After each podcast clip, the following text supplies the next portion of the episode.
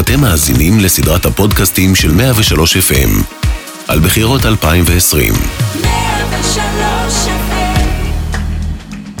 ועכשיו, בן כספית ואריה אלדד מנהלים משברים. שלום לך פרופסור אלדד, מה שלומך? שלום, שלום, מר כספית. בעיקרון אתה יכול עוד? אני עוד יכול, כן. אז תשמע, אנחנו פרק שני בסדרת הפודקאסטים הבלתי נשכחת והמיתולוגית שלנו על משברים פוליטיים בישראל. היום אנחנו עוסקים באירוע שהתרחש ב-28 באוגוסט 1983, עת לקראת סיומה של ישיבת הממשלה, מבקש, לא מבקש, הוא מקבל, נוטל ראש הממשלה מנחם בגין את זכות הדיבור ואומר את הדברים הבאים. אני מבקש סליחה, מחילה וכפרה. איני יודע באם הם יינתנו לי. בכוונתי להתפטר מתפקיד ראש הממשלה. אני לא יכול למלא יותר את התפקיד הזה. אני לא יכול יותר הפך לימים לאיני יכול עוד, וזו ההתפטרות המטלטלת הבלתי נתפסת של בגין מהתפקיד שש שנים וקצת אחרי שנבחר אליו במהפך המפורסם של 77, אחרי שהמדינה נשלטה על ידי מפא"י כל, כל שנותיה. מנהלים משברים. הפרק השני, פרישת מנחם בגין. ואני יכול לבשר לכם בכל הפשטות שהקו הירוק אף הוא נעלם, איננו, אינו קיים, אינו שריר, לא ישוב עוד לעולמים. והנה הוא שם את המפתחות והולך הביתה, ואנחנו התייעצנו פה מתי להתחיל את זה, איפה להתחיל? איפה כלומר, להתחיל, ואני אמרתי לך שאני אפתיע אותך, ואני מתחיל את זה באפריל 82, חודשיים לפני מלחמת לבנון השנייה, פינוי ימית. צה"ל עומד להתחיל בפיצוץ הבונקרים, תהיה סכנת נפשות. אני גורס, ואתה תתקן אותי ובטח תתווכח איתי כשנתקדם במעלה הפודקאסט הזה, שהשלום עם מצרים הכניס את בגין למגננה, הרי הוא הלך נגד האמונה שלו, נגד הימין, פינה את סיני עד הגרגר האחרון, הרס את ימית, אחר כך גם את טאבה, ואז הוא בעצם מתקן במלחמת לבנון הראשונה, שלום הגליל, שבסוף קוברת אותו, ולזה גם נגיע, דעתך. שאתה צודק. כלומר, אה, ברור לגמרי שבגין חיפש איזושהי כפרה. הוא מצא שתיים כאלה, אה, אולי שלוש. אחת אה, בדמות חוק הגולן, סיפוח הגולן. השנייה בדמות קבורת החמור שהוא קבר את ועדת האוטונומיה שהיא חלק מהסכם השלום עם מצרים כשדיין רצה לעמוד בראש שיחות האוטונומיה ובגין הבין מה הוא עשה, הוא הבין בעצם שהוא נותן לפלסטינים הכרה בזכויותיהם הלגיטימיות על ארץ ישראל אז הוא החליט לקבור את שיחות האוטונומיה ומינה את הקברן הממשלתי הרשמי את אה, יוסף בורג לעמוד בראש ועדת האוטונומיה והיא אה, הוציאה את נשמתה בטהרה בתוך כמה שיחות והעסק הזה גבה ומת. והשלישית זאת מלחמת לבנון. שלישית זאת מלחמת. השעה 10:53, כוח שריון של צה"ל נכנס לפני כ-50 דקות ובכך החלה למעשה, החל למעשה המבצע שהתגלגל מעתה ועד אה, סיומו עדיין אינו ברור. אז תשמע, אז הוא גומר עם השלום עם מצרים, והוא גם נפרד ממשה דיין ועזר ויצמן, שני המחוללים הגדולים של השלום עם מצרים, ממנה, תוקף את הכור בעיראק, ממנה את אריאל שרון לשר הביטחון בממשלתו השנייה. שזה קשה לו מאוד, כי היו לו כמה חודשים שמנחם בגין היה ראש הממשלה ושר הביטחון. שזה משקר, בכף. משקר בכף, הלוא הוא, הוא כמונו ראה את יומני הקולנוע. כשהיה הולך לסרט, אם היה גבע, הולך? לסרט, נכון, וכל יומן היה נפתח במילים ראש הממשלה ושר הביטחון, מר דוד בן גוריון. לא משנה אם הוא חתך סרט או חתך מצרים, הוא, הוא, הוא ראש הממשלה ושר הביטחון, ועל הדבר הזה הוא מוותר בלחץ קשה מאוד, גם של שרון עצמו, גם של חברי ממשלתו, והוא ממנה את שרון לשר הביטחון, וזה בעצם יריית הפתיחה של מלחמת לבנון. כי שרון רוצה לעשות את המניפולציה הגדולה של הסדר החדש בלבנון, ואנחנו מדברים על אפריל, הרס ימית, וביוני בעצם אה, נפתחת מלחמת לבנון הראשונה, שלום הגליל, ויש לה נפץ שמזרז את הדבר הזה שהוא, שהוא הירייה בשגריר ישראל בבריטניה, ארגוב, אבל... ההתנגשות אה, בשלמה ארגוב, נפצע קשה מאוד, ו- לא מת, נכנס לתרדמת, מתעורר ממנה עם השנים, הוא נפטר לפני כמה נפטר. שנים, שלמה ארגוב. כן, אבל צריך לזכור, מלחמת לבנון היא לא רק הרהביליטציה של בגין, היא גם הרהביליטציה של שרון. כי שרון הרס את ימית. בגין נותן לו להיות שר ביטחון כדי לעשות ביצוע, הוא, הוא יהיה קבלן הביצוע של הרס ימית. אני רואה את הנסיגה כטרגדיה, אבל קיבלנו החלטה והחלטנו ללכת ולנסות להתמיד בשלום עליו חתמנו. הקדמת אותי, רציתי להגיד שהוא גם נותן את זה לשרון גם כתשלום על זה שהוא הרי התקשר לשרון מקמפ דיוויד בגין. כשהוא התלבט שם לתת הכל, ושרון. עד האם אני יכול לסמוך עליך שתהרוס את היישובים בסיני? בלהרוס ולבנות שרון מצוין. שרון היה מצוין, והוא באמת נתן לו את הגיבוי האולטימטיבי בשיחת טלפון. בגין לא לקח אותו איתו לקמפ דיוויד, או ששרון לא רצה לנסוע לקמפ דיוויד, אבל נתן לו את הגיבוי הטלפוני, ומלחמת לבנון... ש... שלום הגליל, בוא ניכנס לאווירה, יורים קטיושות על קריית שמונה, אה, אנחנו מדברים על זה שצריך להרחיק, זה לא הימים הנוכחיים שאפשר לשגר טילים כמעט מכל מקום במזרח התיכון ולפגוע בנו, להרחיק אותם 40 קילומטר, שזה טווח הקטיושות מהגבול. טווח הקטיושות, והיה להם גם תותח D30 ל- לפתח, זה לא והוא. היה מגיע לטווחים די ארוכים, לא מאוד מדויק, אבל המגמה הייתה להרחיק את אה, כלי המשחית של אה, הפתח מהיישובים תכף בצפון. נגיע גם למכונות העירייה, לא רק לכלי המשחית. נגיע גם למכונות. כאילו רעידת אדמה התחוללה בתוך הבית. כי הקטיושה חדרה ממש למרכז הבית. ממש הכל נהרס, לא נשאר כלום. אז אנחנו ביוני, אגב, זו מלחמה שאני משתתף בה, בגזרה המזרחית, אה, על גבי טנק, מאבד בה חבר טוב אה, מאוד אה, בשם עודד שוורץ, והיא נפתחת בסוג של אופוריה. שלוש אוגדות צה"ל מזרים לתוך הפאקן לבנון הזו, כן. גם אה, כתיקון למלחמת יום כיפור. בגזרה המזרחית אפילו מזרחית, בפיקוד מרכזית ו- גיס, גיס. עם ינוש, יאנוש וברק.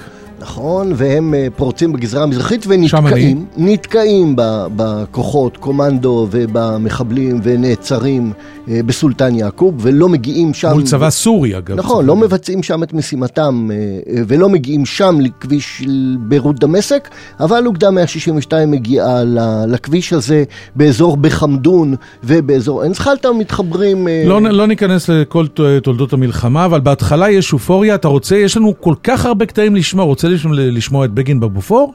בגין בבופור. אז תזמין את זה. לוקחים את בגין ממש אה, למחרת כיבוש הבופור, אה, לוקחים את בגין במסוק לשם ונוחתים בבופור.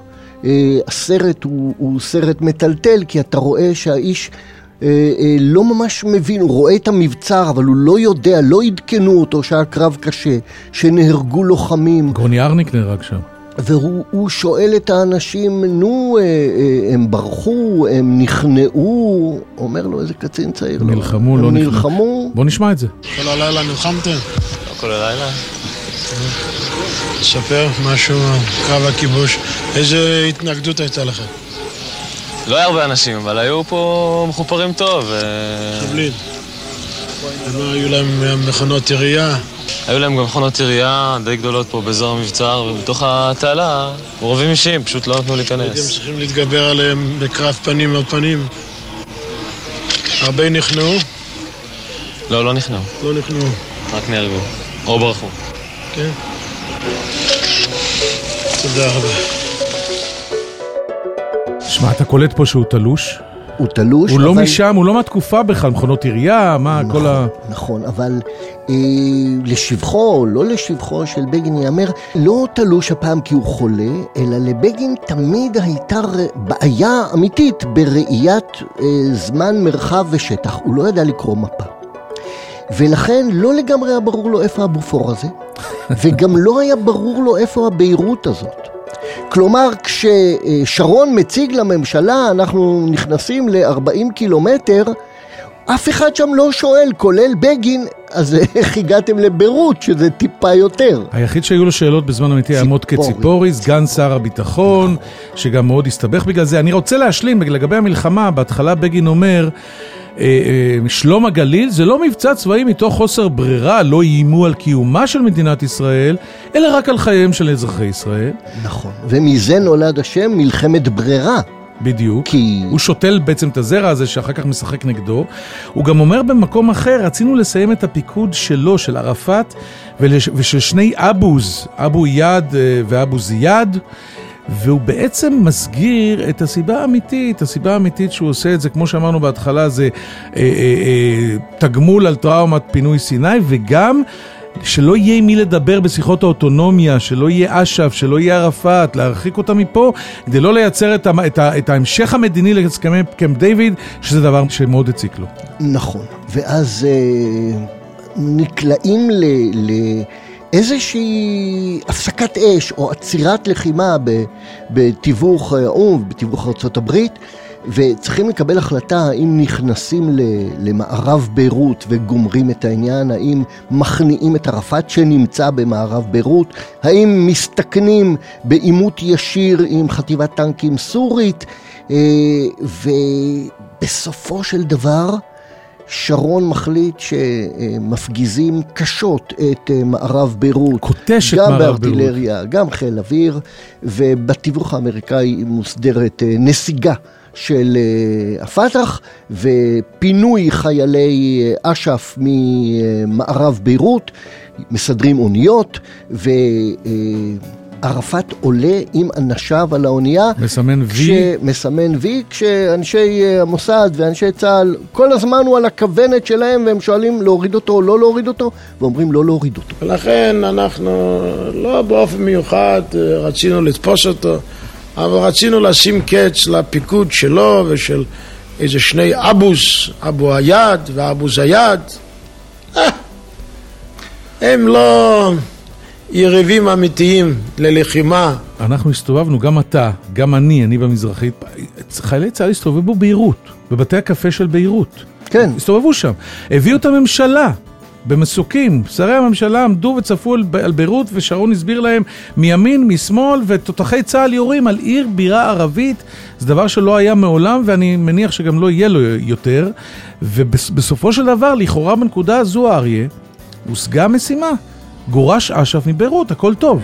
ממשלת ישראל החליטה להטיל על צה"ל את המשימה להוציא את כל יישובי הגליל מטווח האש של הטרוריסטים המרוכזים הם, מפקדותיהם ובסיסיהם בלבנון. שם המבצע, שלום הגליל.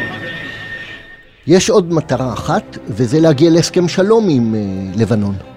וזה בש... ו... בשיר ג'מאייל הנוצרי אמור להיות הנשיא הלבנוני ולחתום איתנו הסכם שלום. נכון, את בשיר פגשתי פעם ראשונה בפום, כשהוא היה חניך כשאני הייתי חניך. הייתה 아, אה, קבוצה של לבנונים שהייתה... הוא מהמחזור שלך. לא, על יד, סליחה, במקביל. לא, לא, לא, לא, לא, אני לא אתן לך פה. נכון. אתה ובשיר ג'מאייל מאותו מחזור. נכון. בפום. אז הוא, הוא הסתובב שם בפום בחודשים שאני הייתי שם, והוא היה התקווה הגדולה שלנו, אה, למרות שזה כנראה הייתה תקוות שווא מההתחלה.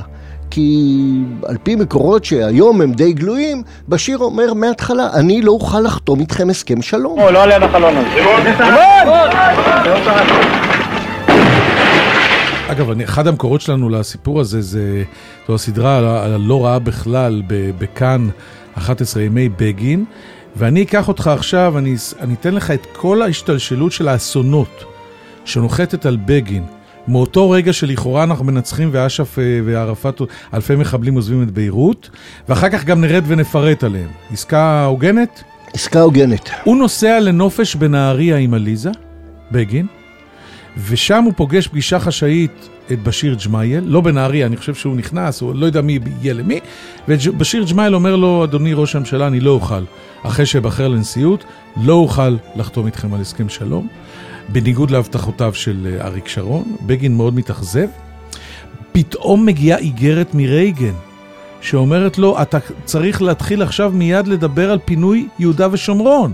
אחרי שהוא בעצם קבר את זה לדבריך, בוועדת האוטונומיה. לא רק זה, התקווה הגדולה של שרון, התוכנית הגדולה של שרון הייתה לגרש את ערפאת מלבנון כדי שהוא יחזור לירדן, יפיל את חוסיין, ירדן היא פלסטין, נו, מה זה- שהיה זה להוכיח. בעצם גונב לך את כל הרעיון. נכון, לא שלי העיקר שהיית בכלל. נגדו אחר כך. נכון, אבל זה היה הרעיון הגדול, הוא התמסמס, הוא התפרפק. אז אנחנו אומרים, בשיר מסרב, רייגן כותב, בשיר ג'מאייל נרצח אחרי שנבחר לנשיא, שזה... נבחר לנשיא ימים אחדים, עוד לפני שנכנס לתפקידו, הסורים מטמינים אה, אה, מטען חומר. נפץ עצום במפקדה של הפלנגות. הורגים אותו, ואז הפלנגות מבצעים את הטבח המטורף במחנות הפליטים סברה ושתילה, תוך עצימת עין ישראלית. זה לא אנחנו ביצענו את הטבח, אבל אנחנו היינו שם וחיברו אותנו לטבח.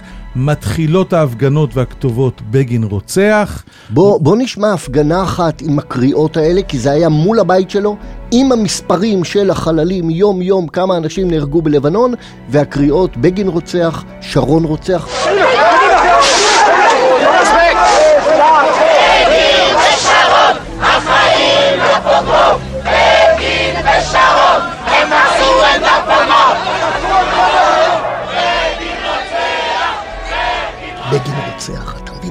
זה בלתי נתפס. בשביל בגין, שהוא גרם למותו של חייל יהודי, זה הדבר הכי גרוע שאפשר להאשים אותו.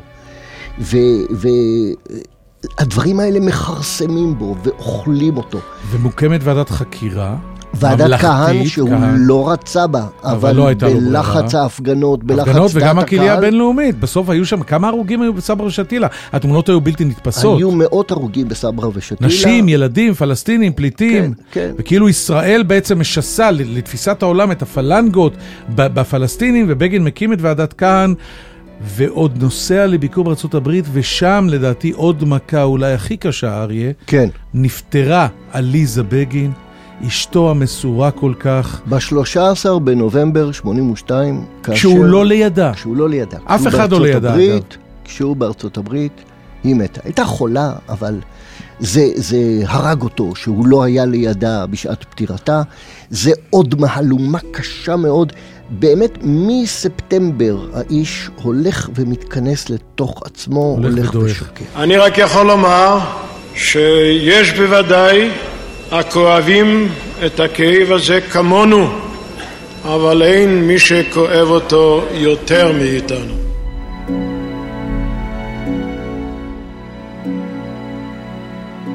אז הישורת הזו, באמת הבלתי נתפסת, ממלחמה שהיא מלחמת ברירה, אגב, מאות הרוגים ישראלים, הם הולכים ומצטברים כל הזמן. אני זוכר באחד השלטים כבר 500 ומשהו. נכון, בקרבות עצמם עד הכניסה למערב ביירות היו 300 ומשהו, נדמה לי, אינני זוכר בדיוק, אבל אחר כך הלכו והצטברו, הלכו והצטברו אריה, אנחנו לא מדברים על נגמרה. 1982, בוא נחשוב רגע, זה קטע. שם החברה הישראלית קולטת וסופגת 200, 300, 400, 500 הרוגים. היום 500 הרוגים לצה"ל זה קטסטרופה שאף אחד לא יודע להכיל. כשאנחנו כבר תשעה מיליון באוכלוסייה, זה דבר, קרה פה דבר מעניין. נכון, אבל היו צעדים כל כך גדולים, שלפחות בהתחלה הדברים האלה נעלמו ברעש המלחמה, כמו בששת הימים שהיו מאות הרוגים. היו מאות הרוגים בששת הימים, אבל הניצחון הגדול העלים אותם לכאורה. ככה הכניסה לביירות, ישראל נכנסה לבירה, הפילה את אש"ף, גירשה את ערפאת מביירות, אלה היו ניצחונות לשעתם, ולכן אה, אה, מאות הנפגעים בשלב הראשון של המלחמה גבעו כאילו ברעש הניצחון. אבל אחר כך, כשלא היו יותר ניצחונות, ורק חטפנו וחטפנו דימומים וחטפנו, ודימומים ו- ופיגועים זה- וסיפורים. זה כרסם. אז זה כרסם, זה שיסע את החברה הישראלית מבפנים, הפגנת ה-400 אלף. בוא נשמע קטע שכדי להיכנס לאווירה של מה קורה בתוך ישראל, שלום עכשיו מפה, הימין משם, את השיר המפורסם אה, ששרים חיילים במערב ביירות על שר הביטחון שלנו. חיילי מילואים יושבים על מרפסת במערב ביירות, מגיע לשם כתב של... דן סממה. דן סממה, ערוץ כתב אחד. הערוץ הראשון. לא שהיו עוד ערוצים אז. והוא שומע אותם שרים. מה הם שרים? אלינו אווירון, קח אותנו ללבנון, נילחם בשביל שרון, ונחזור בתוך ארון. בקיצור רוצים הביתה! בקיצור, רוצים הביתה. כן, אני זוכר את זה אפילו כי- מהגזרה המזרחית, אבל רצינו מאוד הביתה.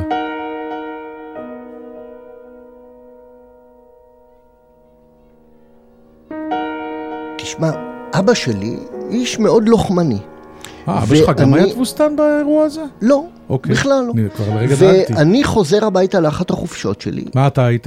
אני הייתי מפקד אה, עד, עד אה, דצמבר, הייתי מפקד אה, בית חולים שדה ב- על יד דמור. אחר כך השתחררנו ואני חזרתי כרופא אוגדתי של 162 אצל אמנון ליפקין בעלי, ושם ישבנו שנה, עוד יותר אחר כך. הסתובבת בלבנון כבתוך שלך. אה, אני לא יודע, סוג שלי, של. שלי, אבל הסתובבתי בלבנון. ואני חוזר הביתה, מצידי אתה יכול לחזור. ואבא שלי שואל אותי, נו, מה אתה חושב על המלחמה? ואני אומר לו, אין לנו מה לעשות שם. או-אה. הוא מסתכל עליי באמת כמו שאדם מסתכל על שמאלני. שגידלתי? ואני אומר לו, אנחנו לא מרוויחים כלום מזה שאנחנו שם. אנחנו רק חוטפים. אין לנו שום הישג מדיני, שום הישג פוליטי, שום דבר. אנחנו, את המחבלים גירשנו, אני לא מבין מה אנחנו עוד עושים שם. מילא היינו מקימים התנחלויות בנחלת אשר. אבל אה, אנחנו לא. בעצם בשפתך אמרת, אבא, בוא, בוא נדחוף את הממשלה להקים התנחלויות ב- ליד דמור. או, או נסתלק או נסתלק משם. משם, או כן. נסתלק משם. וזה... אז אם אפילו אתה ראית את הכתובת על הקיר, אני מתפלא שבגין לא ראה, אבל כנראה הוא כבר לא יכול היה לראות, אבל תשמע, זה לא נגמר. כמה ועדת החקירה, ועדת כהן, מפרסמת מסקנות. במסקנות בגין מנוקה, אבל שרון לא. שרון כתוב עליו, בגלל סברה ושתילה, זה לא על כל המלחמה, כן. זה על סברה ושתילה. אומרים בגין לא ידע, לא יכול היה לדעת, לא עדכנו אותו, הוא לא היה בסבב, אבל אה, שרון ידע, והיו עוד אנשים שידעו. רפול הרמטכ"ל ידע, אבל הוא היה לקראת סוף תפקידו, ונתנו לו להשתחרר. אמיר דרורי, שהיה אלוף פיקוד צפון, ידע. ושמיר, שר החוץ, ידע ולא עשה מספיק, אבל גם הוא אה, לא היה ב... לכאורה הוא לא היה במעגל שיכול היה להשפיע, ולכן אה, לא האשימו אותו בשום דבר. ואז uh, מתכנסת uh, החבורה בלשכת ראש הממשלה של בגין, מקבלת את הדוח, דן מרידור, מזכיר הממשלה, קורא את הדוח, רואה שבגין בסדר, אבל שרון לא, והם יושבים שם, ראש הלשכה ומזכיר הממשלה וראש הממשלה, והמזכיר הצבאי עזריאל נבו, ובסוף הם, אומר- כולם אומרים ל, לראש הממשלה, לבגין, אתה צריך לפטר את אריק, ואתה צריך לפטר את אריק שרון הלילה, ובגין מסתכל עליהם, נאנח ואומר, קינדרלך, לכם קל להגיד לי את זה, אני זה שצריך לפטר אותו, ומפטר אותו. הודגש בפגישות התיאום שהפעולה היא נגד מחבלים. אם אכן שיערתם מה עלול לקרות ולא יכולתם למנוע זאת, הרי זה מחדל נורא. וחבר הכנסת פרס, אלפי אנשים נטבחו! אלפי אנשים נטבחו! מסקנות אה, ועדת כהן פורסמו ב-7 בפברואר 1983, וכעבור שלושה ימים יש הפגנה נוראה של אה, שלום עכשיו ליד משרד ראש הממשלה בגבעת רם, וזורקים רימון, ואמיל גרינצוויג נהרג. פעיל שלום עכשיו. פעיל שלום עכשיו מהמפגינים. יונה אברושמי, הוא יונה אברושמי האיש הוא הימין משליך שזורק הרימון. יובל שטייניץ עומד שם ליד כמפגין שלום של עכשיו, שלום עכשיו. ולדעתי נפצע קל. נגיע למשרד ראש הממשלה בכוח שיהיה גדול פי כמה מהכוח של הימין ואני חושב שהעם בשלב הזה של המאבק הוא לצידנו ואני מאמין שהתוצאות שהן פיטורי שר הביטחון מיד והוצאתו מכל תפקיד ציבורי יושגו או הערב או בימים הקרובים. בגין יוצא מהישיבה ששומעים את, הם שומעים את הפיצוץ בזמן שהם יושבים בישיבת הממשלה, וזה מה שבגין אומר. אסון נורא, הדבר נורא. הלב בוכה על האיש הצעיר שכך נרצח. יש בתוך העם עכשיו ויכוח קשה, אבל אנחנו אזרחים בני חורין במדינה דמוקרטית. חלילה לנו ללכת בדרך הארורה הזאת של אלימות. חלילה לנו. ומי שמכיר את בגין, אני עבדתי בשבילו ב-77 כמתנדב בסניף הליכוד בחולון, אבל אנשים שהכירו אותו אני מניח אביך בוודאות, יודעים שיותר מהכל, תקן אותי אם אני טועה, היה חשוב לו למנוע מלחמת אחים. הוא במורשת שלו, כשהיו שואלים אותו, אני מנעתי מלחמת אחים פעמיים. בסזון, כשהוא אמר לאצ"ל לא לירות או להרוג אנשי הגנה שהסגירו אותם לבריטים, וכמובן באלטלנה. שרץ אחר כך לתחנת רדיו של האצ"ל ובנאום הדמעות הסביר שהכל, הכל, הכל חוץ ממלחמת אחים. רק לא מלחמת אחים. ופתאום זורי, על, על, על בסיס הפעולות שלו זורק יהודי רימון על יהודי והורג, לדעתי גם זאת אולי הדקירה האחרונה. ועדיין הוא לא מתפטר, ויש איזו דעיכה שנמשכת כמעט שישה חודשים, שהוא מסתגר עם עצמו, הוא מדבר בעיקר עם דן מרידור ועם אה, אה, השליש הצבאי שלו. עזריאל נבו. ועם יחיאל קדישאי. שלושה אלה, זה המעגל, הוא בקושי מדבר עם שרי הליכוד, בקושי מדבר עם חברי הכנסת, אין לו, אין לו עליזה. תשמע, היום אם זה היה קורה היום זו הייתה שערורייה, כי בעצם ראש הממשלה הוא לא כשיר. הוא בדיכאון, או אפילו אולי דיכאון קליני, הוא לא כשיר והוא ממשיך לתפקד מכוח האנרציה, יוצא ובא בישיבות ממשלה, בקושי, אתה יודע, סימני, אה, נושם באופן עצמוני, אבל לא יותר מזה, עד שהוא אומר מה שהוא אומר באותה ישיבה. 28 באוגוסט 1983, איני יכול עוד. בוא נשמע את התגובה של שמיר. שמיר מספר מה הייתה תגובתו להודעת ראש הממשלה. היינו מוכי הלם. פשוט אה, לא יכולנו להוציא הגה מהפה כמה רגעים. הרי לא העלינו על הדעת בכלל אפשרות כזאת, איש לא היה מוכן לזאת. ובגין לא מפקיד את מכתב ההתפטרות שלו בידי הנשיא, כי זה שהוא מודיע בישיבת ממשלה זה לא התפטרות פורמלית. הוא מכתב. צריך לתת מכתב, הוא, הוא, הוא שבור, הוא חולה, הוא בדיכאון, הוא לא יכול לעשות את זה, אבל הוא עדיין איש פוליטי, ואנשי הליכוד אומרים לו, תמתין בבקשה עם המכתב עד, עד שיש יורש. כדי שאפשר יהיה להטיל עליו את הרכבת הממשלה. את המכתב הוא נותן לשולח בידי שליח נדמה לי דן מרידור שולח אה, את המכתב לנשיא המדינה רק ב-15 בספטמבר 83, ועד אז יותר יש... יותר משבועיים אחרי. נכון, ועד אז יש פריימריז בליכוד, ושמיר מנצח בפריימריז ונבחר להיות היורש של בגין. בוא, יש לנו הרבה קטעים משם, אני רוצה לשמוע את כולם, את, אה, את שמיר מושבע, את דן מרידור מספר על ההתפטרות של בגין, תשמיעו לנו קצת. הישיבה התנהלה כרגיל, אני מזכיר הממשלה, יושב לידו, הוא מנהל את הישיבה, נושאים שונים רגילים של ממשלה. ולקראת סוף הישיבה, הוא אומר, עכשיו אני רוצה למסור הודעה אישית. אבקש סליחה, מחילה וכפרה. אם יינתנו לי, אינני יודע. כוונתי להתפטר מתפקידי כראש ממשלה. אני לא יכול יותר למלא את התפקיד הזה. אני, יצחק בן שלמה ופנינה שמיר, מתחייב כראש הממשלה לשמור אמונים למדינת ישראל ולחוקיה, למלא באמונה את תפקידי כראש הממשלה ולקיים את החלטות הכנסת. שמיר מושבע לראש ממשלה, מתחילות תגובות בעולם, בייחוד בבריטניה, כי הוא טרוריסט. הוא טרוריסט מבוקש, הוא ברח מהכלא הבריטי. שמיר. שמיר, ונדמה לי, או הגרדיון או הטיימס הלונדוני כותבים מאמר וכותבים עליו שהוא טרוריסט פנאטי. וטרוריסט פנאטי נבחר לראשות ממשלת ישראל. בוא נשמע מה חושב שמיר על ההתבטאות הזאת. התפלאתי אומנם.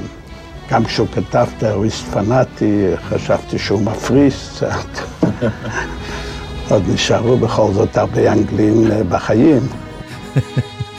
תשמע, אין שום דבר מצחיק בפודקאסט הזה שלנו, אבל בוא, אה, מתברר ששמיר היה איש מצחיק, הוא לא הרג את כן, כולם, עובדה. לא, נכון, פנאטי. אבא שלו לא עזר לך? אבא שלך לא עזר לו מספיק. לא, אבא שלי לא היה איש מעשה, הוא היה כותב מאמרים, שידורי רדיו.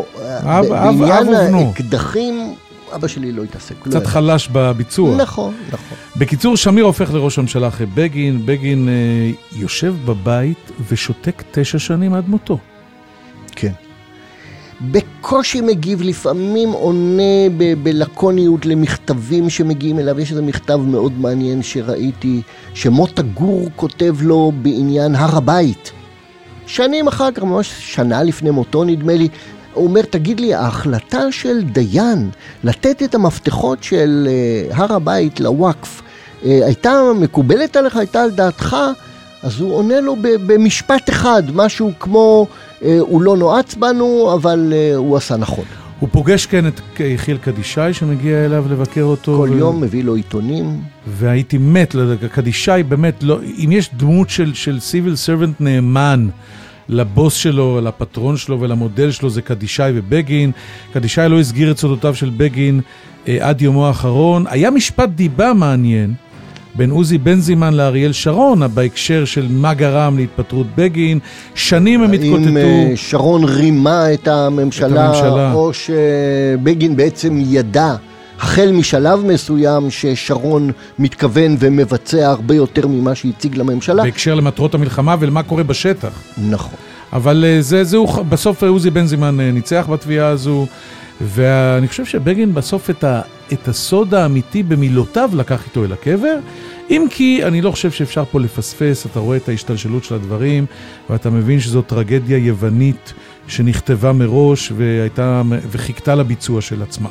בתשעה במרץ 1992 נפטר מנחם בגין, הוא בן 78 במותו, והוא לא נקבר בחלקת גדולי האומה בהר הרצל. לבקשתו. לבקשתו, הוא ביקש להיקבר ליד עליזה, על יד קברם של פיינשטיין וברזני, שני עולי הגרדום שפוצצו את עצמם בתא הגרדום בכלא המרכזי בירושלים. כן, ואני, שיש לי רגשות מאוד מעורבים בקשר לבגין, מצד אחד הוא היה ג'נטלמן ודמוקרט ואיש צנוע, מצד שני אני מודע לחסרונותיו, הוצאת השד העדתי מהבקבוק וכולי וכולי, אבל הצניעות הזו, האמיתית, סלש סגפנות, אפרופו הסיפור המפורסם שעליזה שכחה לקחת לו חולצות לבנות למסע כראש ממשלה לארצות הברית.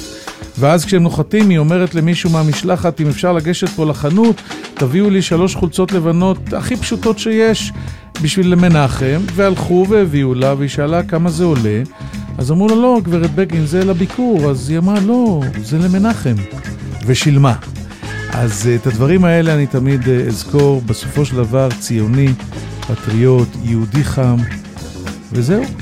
והלך אל קברו עצוב מאוד. אריה, תודה. תודה רבה. בן כספית ואריה אלדד מנהלים משברים. בחירות 2020, כל הפודקאסטים שלנו, עכשיו בדיגיטל של 103 FM.